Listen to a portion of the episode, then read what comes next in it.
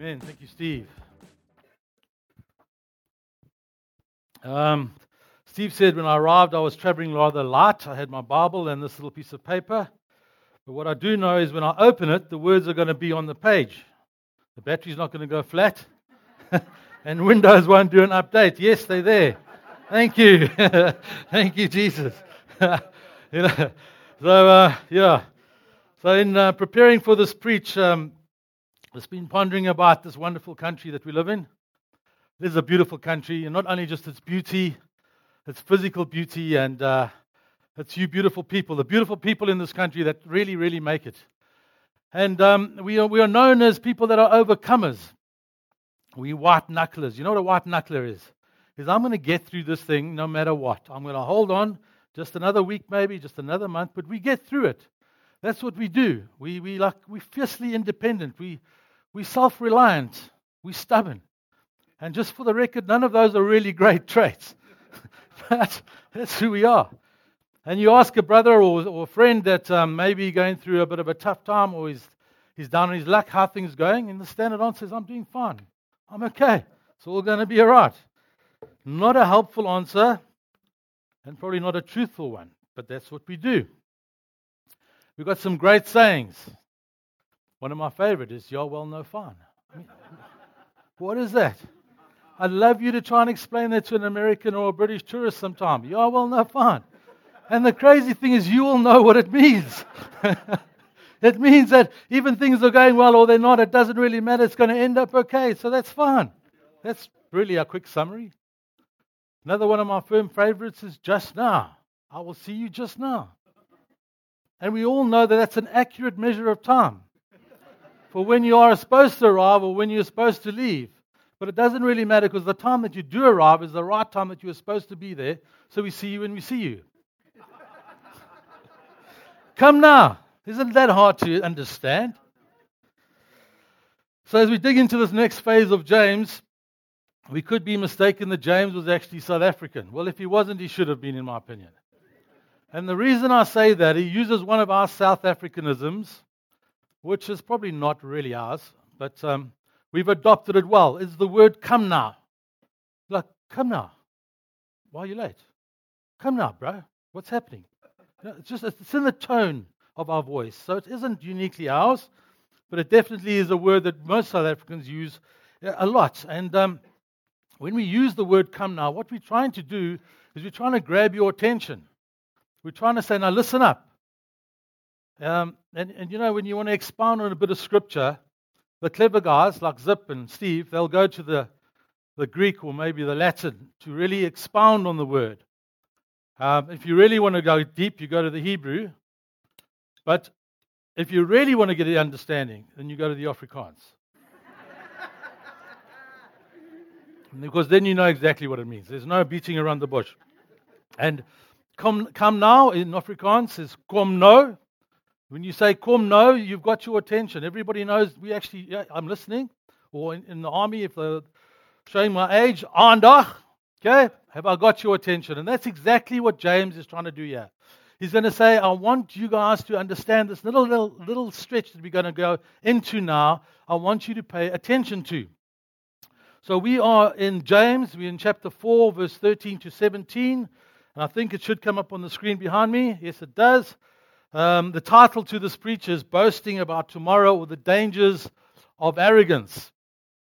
So come now, you who say, today or tomorrow, we will go into such and such a town and spend a year there and trade and make a profit. Yet you do not know what tomorrow will bring. What is your life? For you are a mist that appears for a little time and then vanishes. And instead, you ought to say, If the Lord wills, we will live and do this or that. As it is, you boast in your arrogance, and all such boasting is evil. So whoever knows the right thing to do and fails to do it, for him it is a sin. I've got three quick points. My first point is is it God's plan or is it your plan?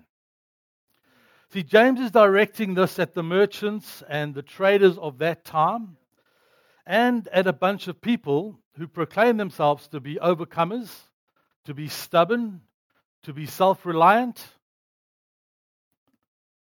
to be white knucklers, to be fiercely independent. See, in fact, if you trade in anything, if you're a doctor or a lawyer or a consultant, I'll go as far as to say even a teacher, you're trading in time. That's your commodity. You're getting paid for what you do. You've got the traders, you've got the salesmen, you've got the businessmen, you've got the entrepreneurs. It's all directed at you. And it's not only subject to the people in the church, it's also those outside of the church. You see, we all seem to know what's going on next week or next month or a year down the line. We kind of got it covered. We think we've got it all sorted, it's going to be fine.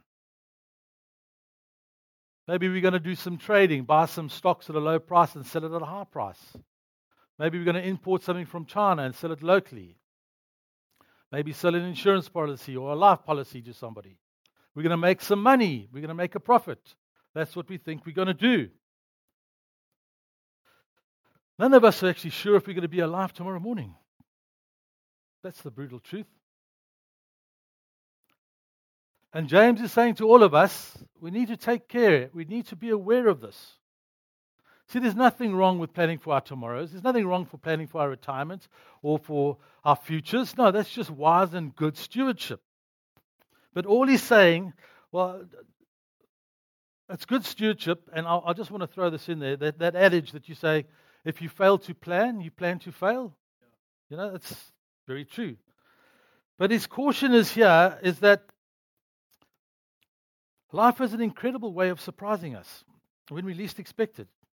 We don't know what tomorrow holds. And he goes on to warn us who do we think we are that we've got all our tomorrows mapped out? Are we placing ourselves on that proverbial pedestal by aligning ourselves with God? Because only He knows what tomorrow holds. So, how arrogant must they have been to think that they knew what was going to happen a year down the line? He's saying, now hang on for a minute. Don't be so sure of yourself. Careful with the self confidence that you're showing in chasing down these dreams, these goals, this profit, this wealth. Be very careful. It's always going to be a challenge to every single one of us, men and women from all walks of life. You see, as soon as we start tasting a bit of success or a bit of wealth sort coming our way, we might just start saying, hey, I must be doing something right here. I've got this. Just look at me. Another one of my favorite South Africanisms is when you want somebody to look at me, we get labeled as, well, you get labeled. If you're wanting somebody to look at you, you're going to get a label called Bugamina. You don't want to be a Bugamina. It's not a coveted title at all. and my next favorite that I, I thought I, I debated whether I should throw this in is called Fig Jam. Do you know what you are if somebody calls you Fig Jam? It says, Flip, I'm good. Just ask me.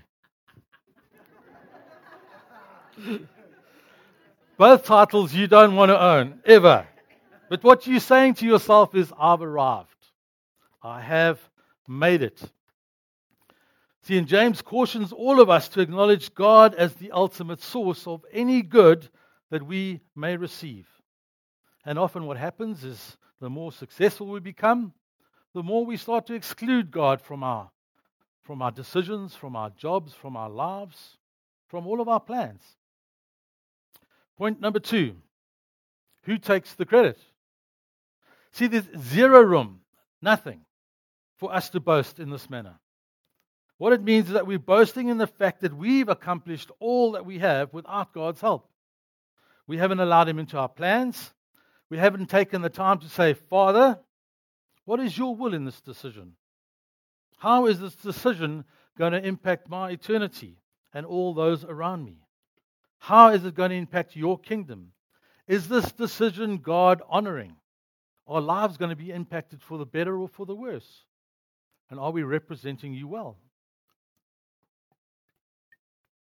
I love Janine's story this morning. Isn't that amazing? It's just a confirmation of what I was going to say. You know, you often sit there and think, flip, I wonder if I've got this right. Eh? And, and in all honesty, Janine, thank you for sharing. It was very encouraging and, and um, God honoring, and you representing God well. You see, if God is at the center of all that we do, He is the, the CEO of our businesses, of our companies, of all our decisions. And it really doesn't matter if our, change, if our plans change unexpectedly. It doesn't matter. I mean, just think about the Twin Towers in uh, 9 uh, 11 when they were bombed. Hundreds of thousands of lives were changed in an instant. They were all going to work to go and trade and make money. The next day, there was nothing left. Most of them perished. We're all familiar, obviously, with our, our COVID debacle over how many years? Millions of people were affected by that. We've had, uh, as Steve mentioned earlier on, we had the, the, the, the flooding. I don't know which came first, the riots or the flooding, but either way, they weren't great times, and a lot of lives were impacted. Hundreds of thousands of lives were changed on those days. And even in today's situation, you know, you may be facing retrenchment. Your business might be closing down. The customers are not buying the products and the, the wares and the goods that you sell. They make, they, they, they're giving, the, giving you that, uh, well, let's just wait and see what happens to this country before we make a decision. It's not helpful. But it, you could be going through that right now. But this is what he does promise. He promises us this that we will see his goodness, even if right now our circumstances tell a completely different story. That's why we say, Not my will, Lord, but yours. Our text says it if the Lord wills. What is your will for me, Lord? For your kingdom, in all of my decisions, in all of my plans, in all of my business transactions, will your will be done on earth as it is in heaven, as Jesus taught us to pray in the Lord's Prayer. And Paul goes on to say, he says, I can't live without the will of God in my life. And there's a number of examples in that. I'm just going to pick three. Acts 18 21. Um, and Paul says, I'll return to you if God wills. Acts 20, 21 14. Let the will of the Lord be done. And in Romans 1:10, always in my prayers asking that somehow, by God's will, I may now at last succeed in coming to you. Plays an incredible part in our lives. The key to this bit of scripture is the attitudes in these activities. Remember the title Boasting in, in Your Tomorrows and the Dangers of Arrogance. James is addressing the people who are assuming their success is solely based on their abilities and not acknowledging God's will in their lives. This is what James is highlighting. And my third point Who are you? So James is asking that question Who are you? People such as you. How can you, being the kind of creatures that you are, presume to dictate the course of future events? It's a direct follow on to James 4, verse 11 and 12 that we did a couple of weeks ago. Remember, if you were here, we spoke about um, boast, uh, about uh, uh don't judge, don't gossip, um, don't look down on anybody. Uh, don't slander anybody. If you take any one of those four into consideration when you're speaking to anybody, it means that you're looking down on them. You are putting, placing yourself on a pedestal above the next man, and, and, and God is saying, Don't do that. I do that, you don't do that. Don't judge. See, here we're presuming that we know what our futures are, and we're presuming we know what they're going to look like, but we don't. Only God knows. So are we playing God? And he goes on to say, Well, what is your life? You're a mist that appears for a little time and then vanishes. You're here today and, and gone tomorrow. And if you look at a couple of translations, that word mist can mean smoke or vapor. It doesn't really matter which option you choose. The reality of it is, is that human life is fragile and momentary. You're here one minute and you're just gone the next. Illness, accidental death, Christ return. They'll cut short our lives very quickly. As quickly as the morning sun soaks up the mist or a change in the wind blows away that smoke. I'll repeat those three again illness, accidental death, and Christ's return. And the question that you've got to ask yourselves, and I've got to ask myself, am I ready for any one of those three? See, when we read through the Bible, this is not new to us at all. In Proverbs 27, it says, Don't boast about your tomorrows, for you don't, do not know what, what a day may bring forth. And in Job 7 and Psalms 39, it describes your life as simply as a breath. In Luke 12, Jesus warns the crowds about covetousness and reminds them that a man's life doesn't consist on abundance and possessions. And he goes on to share that parable of a rich man. It's pretty, pretty similar to what James is referring to when, he, when he's talking about the merchants. They're gonna, they want to go and they want to go buy goods, come back and make a profit. The same parable, but he can't com- uh, conclude his plans because the very next day he's dead. Let's pick that up. Luke 12, 16, 20. And he told them a parable saying, The land of a rich man produced, pl- produced plentifully. And he thought to himself, Well, what shall I do? For I have nowhere to store my crops. And he said, I will do this. I'll tear down my barns and build larger ones, and there I'll store all my grain and all my goods. And I'll say to you, and I'll say to my soul, Soul, you have ample goods laid up for many years. Relax, eat, drink, and be merry. But God said to him, You fool, this night your soul is required of you, and the things you have prepared, whose will they be?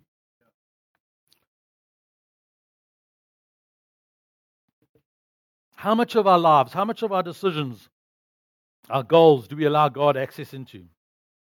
And I firmly believe the more we allow Him access into, the more He's going to use us to advance His kingdom. To be a blessing to others, to a blessing to our employees, even our employers, to our friends, to our neighbors, to our customers. We all know the saying, more of you, Lord, and less of me. See, God does want to partner with us. He wants to partner with his people in seeing the lost saved, in seeing his kingdom come, in seeing the power of darkness overcome.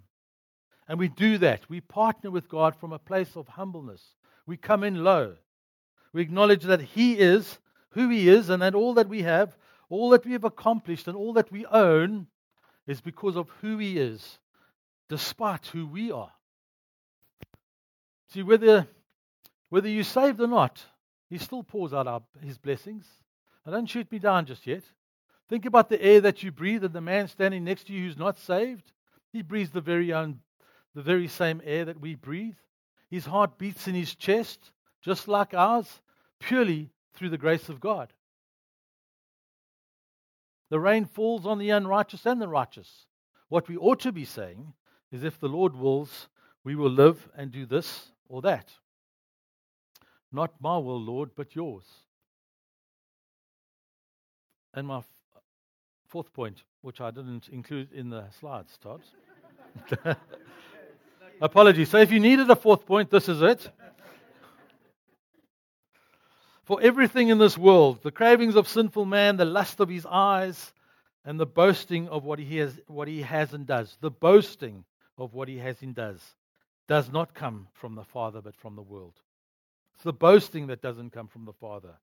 It is this pride of life, this arrogance, the sense of self sufficiency, so characteristic of the world that James condemns this in his passage. And if he boasts about it, and if you boast about it, it's simply evil. See, people don't only leave God out of their lives when they're planning, they brag about it. They're proud of their autonomy and their independence from the Lord. The world wants us to believe that we control the duration of our lives and the destiny and the direction of our lives, that we're God's gift to planet Earth. We're not. But it is completely inconsistent with the Christian worldview in which there is a God who sovereignly directs the course of all human affairs. And then we enter our last stretch Verse 17. So whoever knows the right thing to do and fails to do it for him, it is a sin. And you may have heard the teachings on the sins of omission. And James is being specific here to this particular text, especially verse 15. He's reminding us to let God be part of our plans. He's telling us, guys, that's what you've got to do. God needs to be part of your planning. We've got no excuse. We know it. We know what we're supposed to do, but we just don't do it. And he's calling that out as sin. Not me, James is. Most of us, myself included, think of sin as things that we've done, things that we've done wrong. But very seldom do we think about the things that we haven't done. If we think about a couple of the parables that Jesus shared with us in Luke 19, um, the, the, um, the servant who, who failed to use the money that he was entrusted with, or the people who failed to care for the outcasts of society in Matthew 25. They are condemned what they, for what they failed to do. Not for what they did.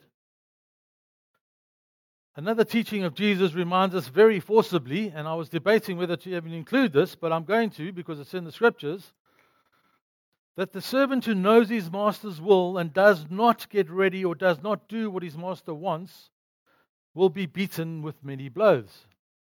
So if you want an explanation for that, Zip and Steve will meet you afterwards. But if I was to summarize that in a very, very short way, I would say it is far better for you to be in God's will than not to be in His will. It will go much better for you being in His will than being out of His will. So we've got to think about these things, friends. We've got to acknowledge where we may have failed or where we may have dropped the ball, where we may have not been obedient to His word, and we may not have done what He said we have supposed to have done. And the simplicity of that is we acknowledge it, we take it before the cross, to the foot of the cross. We repent. We say, Father, I need some help here. I don't know what I don't know how to get out of this, maybe, but I do need your help. We lay it before the cross, and we have got the confidence that we can walk forward and partner with the King of Kings. You see, friends, there's nothing more exciting than partnering with Jesus. Ah, there's nothing compares to it on this planet. But we neglect that fact we chase after all these other things that we shouldn't be chasing after when we should be chasing after Him. See, one of my, my, my greatest regrets